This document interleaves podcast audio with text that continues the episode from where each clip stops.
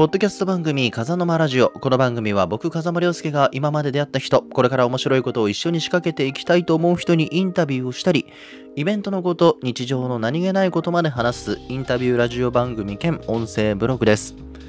今回は新潟で活動するバンド、シルエのボーカルギター、五十嵐和樹くんとたっぷりトークしました。実はシルエはテールウィンドの企画2年ぐらい前に1回出てもらったことがあるんですけどそれっきりそんなに関わりがなくってでなんなら和樹くんとは1回もちゃんと喋ったことがないんですよ。まあライブハウスとかで会った時にお疲れ様っていう挨拶を交わすぐらいでほとんど会話したことなかったから結構イメージではクールな人なのかなと思ってたんですけど意外とめちゃめちゃ喋る。だから僕も喋るし和樹くんも喋るからトークのところどころぶつかってます。まあ、その辺はちょっと多めに見ていただいて、えー、今回も前編後編と2回に分けて収録してます。和樹くんの思いとかシルエの今後とかいろんな話が飛び出してくると思うんでぜひ聞いてください。ポッドキャスト番組風の間ラジオ。今回のゲストは新潟で活動するロックバンドシルエのボーカル五十嵐和樹くんに来てもらってます。よろしくお願いします。よろしくお願いします。まあ、来てもらってると言っても、LINE だけど、初めて喋るよね、こうやって。そうですね、あんまり、あのこう面と向かって面と向かってはないですけどなんかこう、うん、マンツーマンで喋るの初めてかもしれないですね。いやめちゃくちゃ緊張してるよ。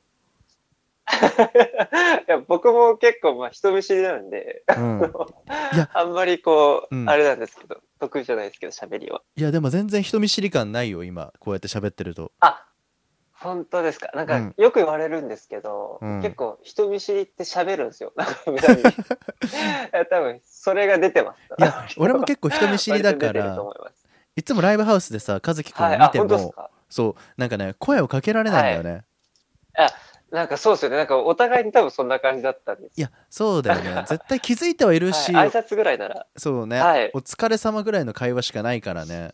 あそうなんですよね、機会があんまりなかったですもんね。いやでもねこれ実はそう覚えてるんだけど、はい、あの前さ、はい、アップドリッパーだっけ？バンドやってたでしょ？はい。はいやってました。その時に一回確か DJ で共演したことがあったような気がするんだよ、はい、えマジっすか？めっちゃ昔。いや共演かななんかそうでもその時にあまりにもなんか、えーはい、なんだろうアップドリッパーって結構ゆっくりした感じの曲というかさそんなまあ明るいって感じじゃなかったでしょ？あ結構ダークネスな感じでしたけど。だからそのイメージっていうかそのボーカルっていう雰囲気が強すぎてあなるほど。そうなんかあんまり声かけちゃいけないかな怖いかなっていう思いがあって。だから全然午前の時もなんか一緒にやる機会というか、なんか仙台のイベントで一緒になったこととかあったけど、和樹くんとは喋れなかったっていうそうですね。なんか、微妙にし、なんかそうなんですよ。変な、こう、変な距離というか、そうそうそう。がありましたよね。他のメンバーはみんな喋ったりしてたんだけど。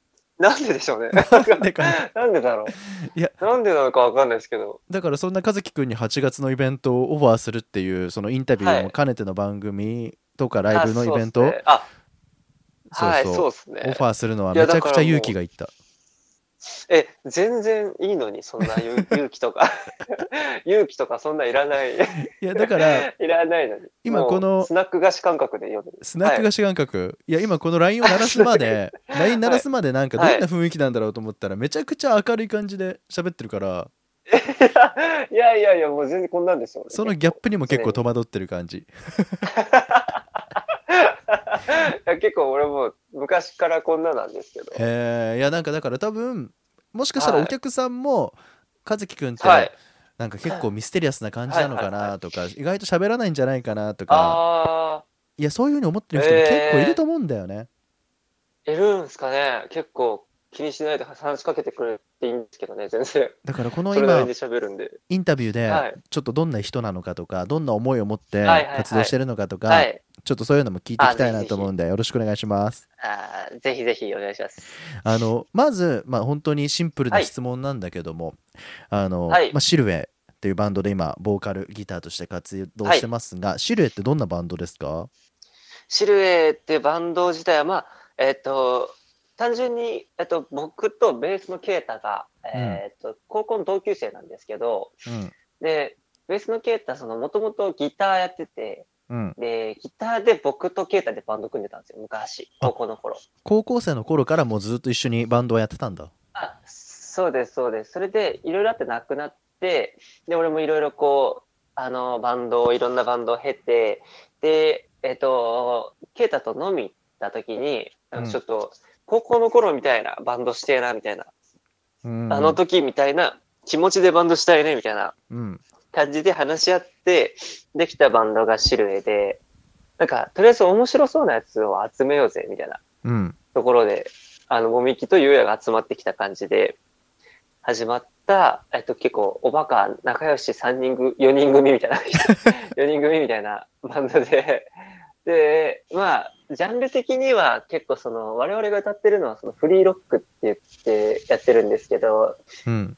その、ジャンルとかが結構その、僕自身が同じジャンルを、同じような曲をいっぱいやるっていうのがあんまり好きじゃないので、うん。あの、もう、できるだけの振り幅をもう思いっきり広げてやろうみたいな。どんどんこう、いろんな楽曲をやってみてしまおうみたいな感じで、えっと、もともと僕ラップとかは全然やったことなかったんですけど、シル入ってから初めてこうラップしてみようと思ってラップの曲をやってみたりだとか、えー。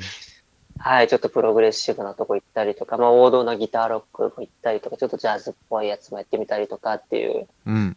ものをまあ大まかにまとめて、ジャンルがなくって、で、そのジャンルがないことを結構咎められてたというか、何がしたいかわからないみたいに言われてたんで、うん。いや、やりたいようにやってるだけなんですけどっていう反論の上、なんか分かりやすくさせてあげようと思って、フリーロックって名前つけました。うーん。いいなと思ったものとか、その時やりたいものを全部詰め込んでるっていうのが、今のシルエ。あ、そうです。そうです、そうです。まあ、音楽、4人集まって音楽するって場合、その全員が全く同じ音楽を好きっていう可能性がかなり低いと思ってて、うん。で、4人が4人しっかりこう、みんなが好きそうな曲だったりとかをやっていきたいなっていうところも含めて。え、でも、そういうふうにやってますね。ケイタ君とのはいその出会いというか、高校生の頃の、まあ、そのはいはいはい雰囲気でっていうことは、割と今じゃあシルエ、はいなんだろう、その4人通して、まあ、いろんな遠征とか、今はいけないかもしれないけど、結構青春感があるような雰囲気なのかな、4人の中では。あそそうなのかもしれないですね。やなんか普通に、あの、今月、今月か、今月の、あの、29日ぐらいにあのバーベキューする予定ですよ。メンバー4人で。えーはい。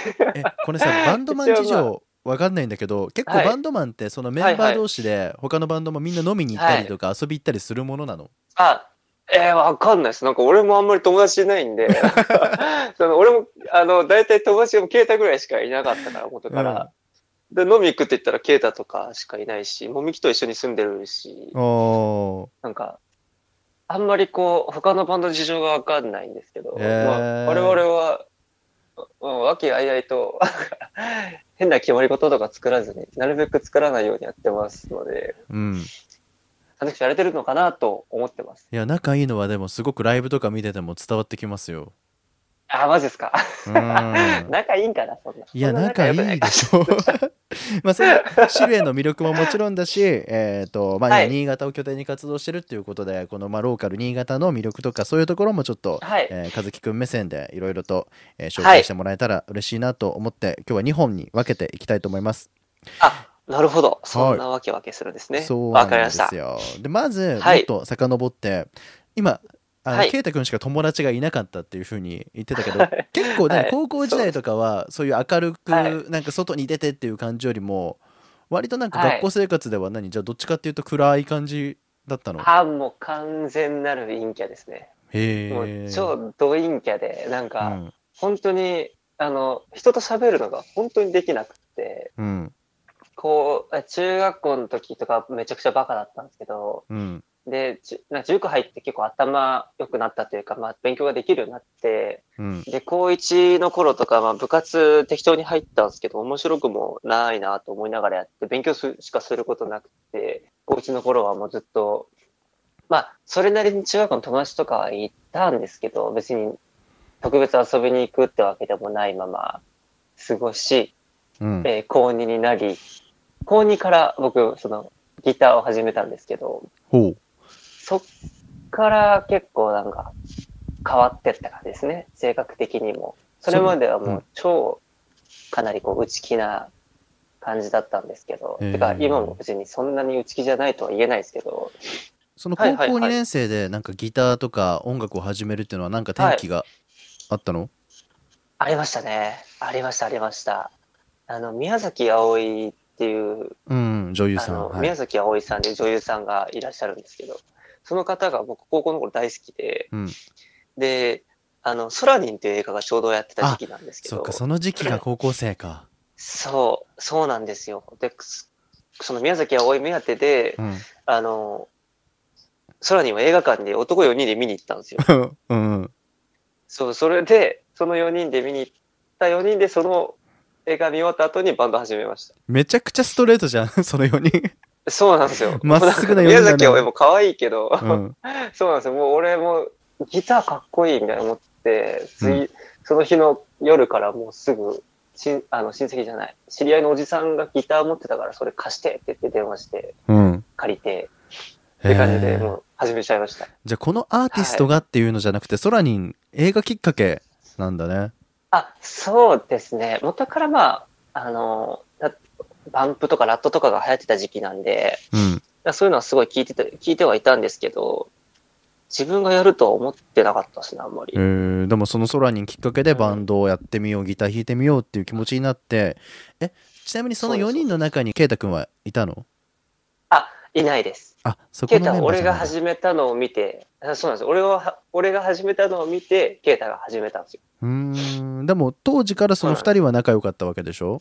多分、バンド始めたての頃は、あんま仲良くなかったです。喋ったことあんまなかったですね。じゃあバンド始めてからどんどん距離が近くなって。そうですね。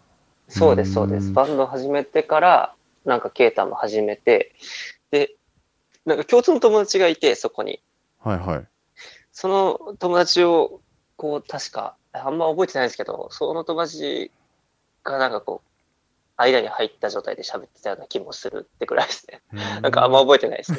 はい。えでもさその結構陰キャだったっていうその高校時代、でずっと今、はい。イメージだとはいはいはいもうボーカリストとしていろんなバンドをやってきて今シルエにいるっていうイメージだけど人前で歌うとか、はいはいはい。自分のこう歌声を披露するっていうのに、なんか恥ずかしさとか抵抗とかっていうのは最初は全然なくスタートできました、いや、さ最初はめちゃめちゃありましたけど、なんかそれこそ、あの、初めてスタジオ入った時とか、うん。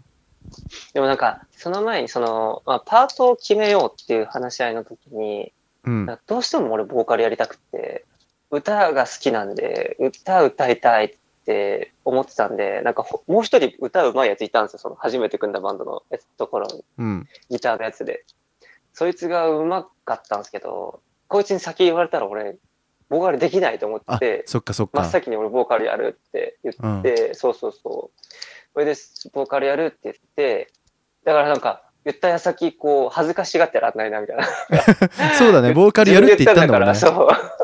そうなんですよ。自分、じ自信たっぷりでいかなきゃなと思ったんで、まあ、最初からがっつり歌いはしてましたけど、うんまあ、恥ずかしさはやっぱ、その、ありましたね。陰キャ特有のなんかこそう。だよねはい。ましてや高校生の頃ってさこの、まあ、思春期の頃だからやっぱり人前で歌うとか自分の思いをね言うっていうのは恥ずかしいもんね。そうなんですよ。まあ、カラオケがあ結構行ってたから、まあ、ああその時点で歌を聴かせてはいたんで、うん。そんなにこう、急、すごい、なんか、抵抗はなかったんですけど、うん。やっぱこう、満を持して自分がメインになって歌うっていう状態っていうのはやっぱり、そっか他の人がそう、楽器を弾いて、脇役にな差し置いを置いといて、自分がメインになって歌うっていう状態は結構やっぱ、緊張はありましたね、すごい。えーその空に見に行った4人組で組んだバンドで、はい。初ライブとかそういうのも高校生の頃にはもうステージに立って立ちましたね。あのーまあ、それこそリバーストだったんですけど、うんあのー まあ、本当偶然に偶然が重なった感じだったんですけど、うんその、僕が楽器を始めて3ヶ月ぐらいの頃に、その部活の先輩が、今年の文化祭出たいけど、ボーカルがいねえってきて、ほれで、俺のギター始めたのを知って、なんかすげえこう、言い寄ってきて、うんで。も、は6ヶ月後なんですよ。6ヶ月あ、6後。ヶ月、あ、まあ、俺が3ヶ月だったんで、あと3ヶ月後だったんですよ、文化祭が。うん。俺6ヶ月、ギター歴6ヶ月で文化祭出れるわけないと思ったんですけど、うん。その、俺が組んだ4人のバンドは、来年の文化祭頑張ろうねっていう感じだったんですよ、もともと。うんうん。で今年は出れないから頑張って練習しようってやったんですけど、もういきなり俺だけ引き抜きみたいな感じで、こう、半年でこうやらされる形になったんですね、結局。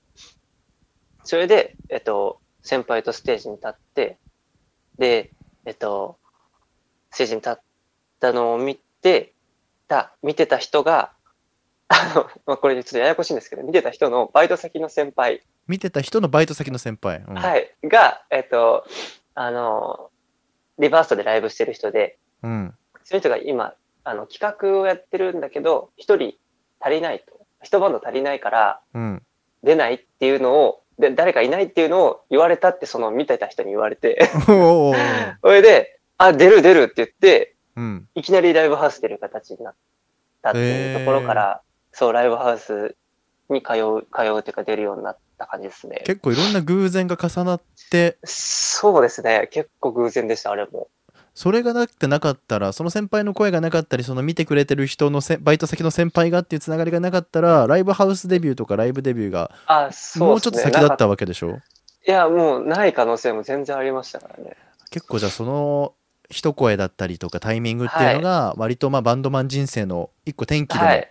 あ、そうですね。当時はあったのかな？天気はたくさん天気はたくさんありましたね、でも、その中でも。うんえうん、そのまあ一つ目のその転機となった、きっかけでライブハウスのステージに立ってやっぱりはい。初ライブハウスのあのはいステージの上とかまだ覚えてる、あ、覚えてます。えちなみにどんな気持ちで？いや、もう、あのーあ、ガクガクガクガクしてました。ずっと緊張してて、うんずっと怖くって、なんか、ライブハウスっていうものがもう、ものすごい僕にはもう、なんていうんだろう、格上の場所だと思っていて、当時高校生だもんねうんそうなんですよ。敷居の高いとこだと思ってたんで、なんか、やっぱすげえこう、緊張して、あライブ中も足震えて、うんなんか足つりそうになるみたいな 感じでやってた覚えがあります。うん、なんか無駄に目つぶって、全然こう人の顔見れなかったりとか。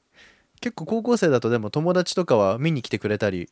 あ、ありました、ありました。結構見に来てくれたりした人は、その、たまになんか、多分ケイタも見に来てましたね。へえあそうそうそうそう。じゃあ今そのシルエでベース弾いてるケイタ君は和樹君のライブハウスデビューを見てるんだ、多分見てたはずです。確か。覚えてないけど。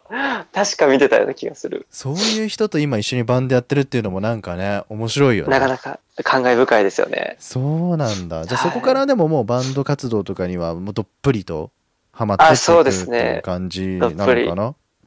どっぷりハマりましたね。えその後高校卒業してからはどんなはい。バンド人生だったりを？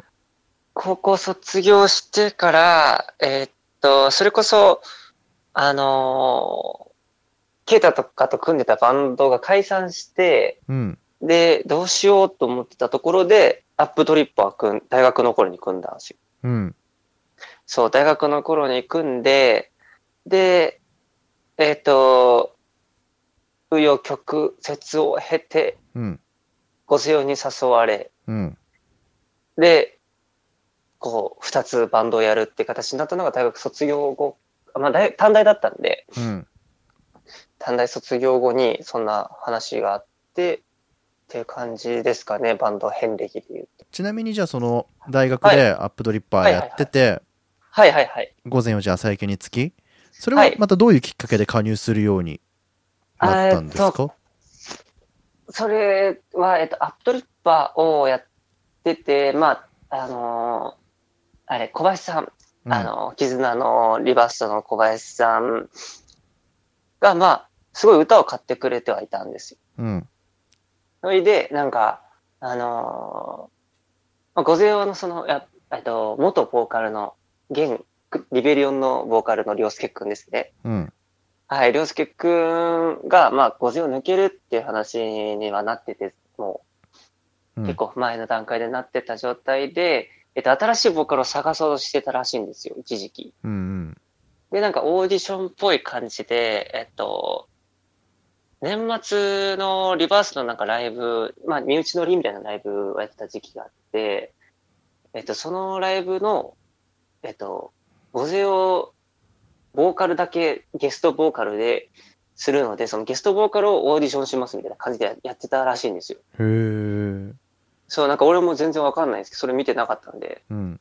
で、そこから例えば応募が来て、で、その中でこう、審査して、よかったら、本当のゴゼオのボーカルになるよっていううん。形を取ろうとしてたらしいんですけど、で、えっと、ゴゼオのベースのシュウヤ、ベースのシャウトのシュウヤから、あの、ツイッターの DM が来て、ほで、和樹くん、ちょっとカラオケ行かない？って言われて、なんかまあ、あの、そう、こうこうこういうことがあって、ボーカル探し、今、あの、ゲストボーカル、その時俺、りょうすけくん抜けるって知らなかったんで、うん。あの、ゲストボーカル探してるんだよね、みたいな感じで、和樹くんちょっと推薦枠でいいかな、みたいな、カラオケ行かない？って言われて、うんそれでカラオケ行って、決定って言われて、決定？ほそこでも決定って言われて、ううんああ、ありがとうございます。ななんか、その時俺、あの、ゴゼオの、シュウヤとか、ゴゼオのメンバー誰とも喋ったことなかったんで、俺。あじゃあ急に、いきなり DM が来てあ、そうです、そうです、そうです。勝手にもうなんかそう御勢用の推薦枠みたいになってそうです。でもう加入が決まったみたいな そうです。だからその時点で俺僕はもうその年末のゲストボーカルの決定だと思ってたんですけど、うんうんじゃなくてなんか普通に、その後なんか小林さんとかがゾロゾロカラオケの部屋に入ってきて、うん。それで、こうこうこういうことでご需要に入ってほしいって言われて、ほうほう。わ、すごい重い話来たな、みたいな。だって思って、みたいな。うだってそうだよね。忘年会のはい。身内乗りのライブの方に決まってると思ってるんだもんね。そうそうそう、俺はその時ではもうそう思ってたんで、ああ、やった、なんか結構有名な人たちと、なんか年末で身内乗りでできると思ってたんですけど、うんじゃなくて普通になんか、がっつり50に入ってほしいって言われて、へえで、そう、で、まあ、ちょっと、まあ、アップトリップやってるんで、みたいなまあそうだよね。そうなるよねそう。ちょっと、どうだろうみたいな。アップドリップ、もし入るってなったらどうなるんですかみたいな。聞いたら、うんなんか、まあ、正直その、あの、アップドリッパーは抜けてほしいみたいな話をされて、うんで、おおなるほど、みたいな。まあ確かに、多分大変になるだろうし、邪魔でしかないんだろうなと思って、そのご事情からしたら邪魔にしかならないんだろうなと思ったんですけど、うんやっぱそれだったら僕は、やっぱアップドリップ入りたいなっていう感じだったんでう、んじゃあちょっとすいません、みたいな。なんかああそこで一回ちょっとごめんな断ってさいみたいな感じで、うんそうなんですよ。一回断らせていただいて、まあ改めてちょっと、あの、日をまたいで、ちょっと一回考えて断らせていただいて、で、そしたらなんか、あの、結局、ちょっともう一回話し合おうってなって、うん。で、まあ多分何回話し合っても僕は変わらないと思うんだけどなと思ったんですけど、うん。なんか、別にやめなくていいからちょっと入ってほしいってことで、あ、じゃあ、それならもう全然、うん。もう全然僕に関して何のデメリットもないと思って、それで入った形になるんですよ。流れ的には。はいでもやっぱりアップドリッパーっていうところが、はい。まあ和樹くんのそのやりたい音楽っていうところのまあ一つ拠点だとしてやっぱりはい。自分のやりたい場所っていうところははい。そのしっかりとあるっていうところが絶対条件だったんだね当時の。そうですね。なんかそれこそゴゼオっていうジャンルは俺全く知らないジャンルだった上に、うんまあ人も知らんかったんで、誰も。うんうんだからまあ、やっぱりそんなとこいきなり急に入るとか、陰キャの僕には無理なんで。そうだねもともと陰キャだもんねちょっとそうそう雰囲気的にはまた違うもんねそう性格とかそうなんでもねきっとねすよ。そうなんですよ。シュウヤとかめちゃめちゃこうパリピみたいなやつだったんで。確かにどっちかっていうと陽の方だよね明るい方だよねそうそうそう。いや、無理無理無理みたいな。そんな無理と思ったんですけど、まあ、ちょっと居場所も残した上でやらせてくれるって言ってくれたんで、まあ、やる、うんやる、やろうか、みたいな。なんかいやるか、みたいな感じで入ったんですけど。うん、今は、まあ、御勢はもうはい解散して、はいはいで和はい。樹くんはシルエであの、まあ、はい他のメンバーとかもみんなそれぞれの道に行ってるけど、はい。でもそのいろんな、まあ、結構でもあれだね御勢に入った理由を聞くと、割となんかもう強引に断れない雰囲気にはなってたんだね。そうですね。なんか、うん、そうですね。まあ、最終的にはそうなってましたね。えでもいろんなツアーに行ったりとか、大きなフェスとかにも出たりして、うんうん、でも御勢用の期間でなんか学んだこととかって？いや、もうめちゃくちゃありますね。いっぱいいろんな経験はだって知ってるわけでしょ？すっごいあります、正直。えちなみにその、うん、御勢用に入ったことも転機だと思うんだけど、はい、そうです、ね。御勢用の活動を通してもうなんかあの和樹くんのなんか音楽人生で転機とかってはい。はい。ありました、あ、ご自分の活動を通してだと、一番わかりやすいところで言うと、えっと、ミリオンロックのアリーナステージに立った時ですね。あの、アリーナステージに初めて立って、なんか、お客さんが2000人弱いる状態だったんですよ。もちろん今までそんなキャパのところはいや、ないない。それだけいるっていうことはないわけだももんね。うん、そう、初めてだったんですけど、で、その2000人ぐらいのお客さんを目の前にして、うん、えっと、まあ、野外ではないんですけど、なんか野外みたいなぐらい声が飛んでいくんですよ。うん、あの、かい跳ね返しが全然なくて、で、なんか声が、音が全部飛んでくって状態で2000人奥までいる、め顔も見えないような人たちの目の前でやると、やった時に、うん、なんか、やる前までもう緊張で死にそうになってたんですけど、うん、ステージ立った瞬間に、すごいこう、ライブ、いや言い方はちょっと違うかもしれないんですけど、うん。ライブってか、なんか思った以上に簡単だなと思ったんですよ。へえ、簡単。それまで、そうなんですよ。それまで全然こう、マジで難しすぎて、うんで、いろんなダメ出しもされるし、こうこうこうだって言われて、すげえ嫌だなと思ったんですけど、なんか、思った以上にこう簡単なんだなっていうことにこう気づけたのが、その2000人を前にした時ですね。えー、簡単。すごい多分、はい。普通に聞くと難しい感覚でわからないんだけど、いや、そうなんです。本当に感覚でしかないんですけど、え、ライブハウスとかよりうん、ライブハウスとかよりもは、なんかもう簡単っていうのを、そっか、わかんないか、そのステージに立たないとわからないんだたのがいやね。、そうなんですよ。なんか、へーあの、すごい感動したっていうのもすごくあったんですけど、うんとかじゃなくて、なんか、よく、すごいこう、ひ鮮明に覚えてる感覚が簡単だなって思ったんですよ。へー決してこう演奏とかじゃなく、歌とかじゃなく、お客さんを盛り上げるとかじゃなく、なんか、簡単に考えていいものなんだな、みたいな。あ、考え方的なことか。そうなんですよ。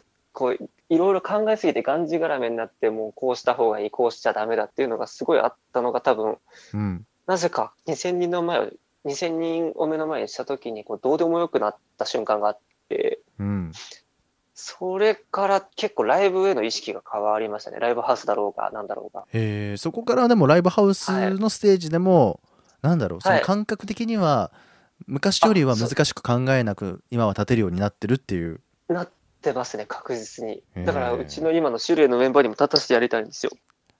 じゃあ今はか、やっぱりシルエでミリオンロックとかはい大きなフェスに、あ、そうですね、でっかいステージに、はい、立たせて、あいつらにも気づかせてやりたいんですよ。もっと簡単やで、みたいな。なんか もっと簡単に考えてへんやで、みたいそれはでも確かに、あの、言葉では絶対に説明できない感覚な。だし、そうなんですきっとわかるんですよ、でも、立ったら。そうだよね条件が全はいてその大きなフェスで、メインステージ大きなステージで目の前にはい2000人のお客さんがいて、そう。っていうその条件が揃わないと分かんないわけだもんね。わかんないんですよ。そうなんですよ。そっかじゃあそれが一番その感覚っていうのが4人がはい共有できた時がまたシルエとしても一つ上のはいステージに行くっていうそうですね。その瞬間か、はい。だから、一番直近の目標はそこですね。今年は大きなフェスとかはそうだね全部中止とかになってるけど来年以降の目標でもあるよね。そうですね。あそうですね。一番そこがやっぱでかいかなって感じですね。なるほど。1本目はあの、はいその和樹くんの、まあ、音楽人生ちょっと聞いてきましたけど、2本目はもっともっとそのシルエ、あありがとうございます。仲いいシルエのはい。普段の様子だったりとか、あと、まあ、和樹くん目線でメンバーとかもどんな人なのかちょっと紹介してもらいたくてはい。全然いいですよ。多分和樹くんだけっていうかシルエ自体とそんなにか関わったことっていうかはい喋ったことがなくて実は、いや、そうなんですよ。ないんだよ、ね、なんでですか？なんかシルエとよくもっと一緒に関わっていきましょうよ。そうだよねあのシルエとよくほらうんニコルで、ラズリレナニコルでツーマンとかやあ、るじゃんそうですね。うん。ニコルはね結構あるんだよねなんで？ニコルはや喋っただ。りだから俺も喋って。ねこれを機にね喋ってよ。だから2本目はちょっとあシルエの魅力をぜひたっぷりと聞かせてくださいはい。えー今回のポッドキャスト、はい、ゲストはシルエのボーカル五十嵐和樹くんです。じゃあ2本目もよろしくお願いします。よろしくお願いします。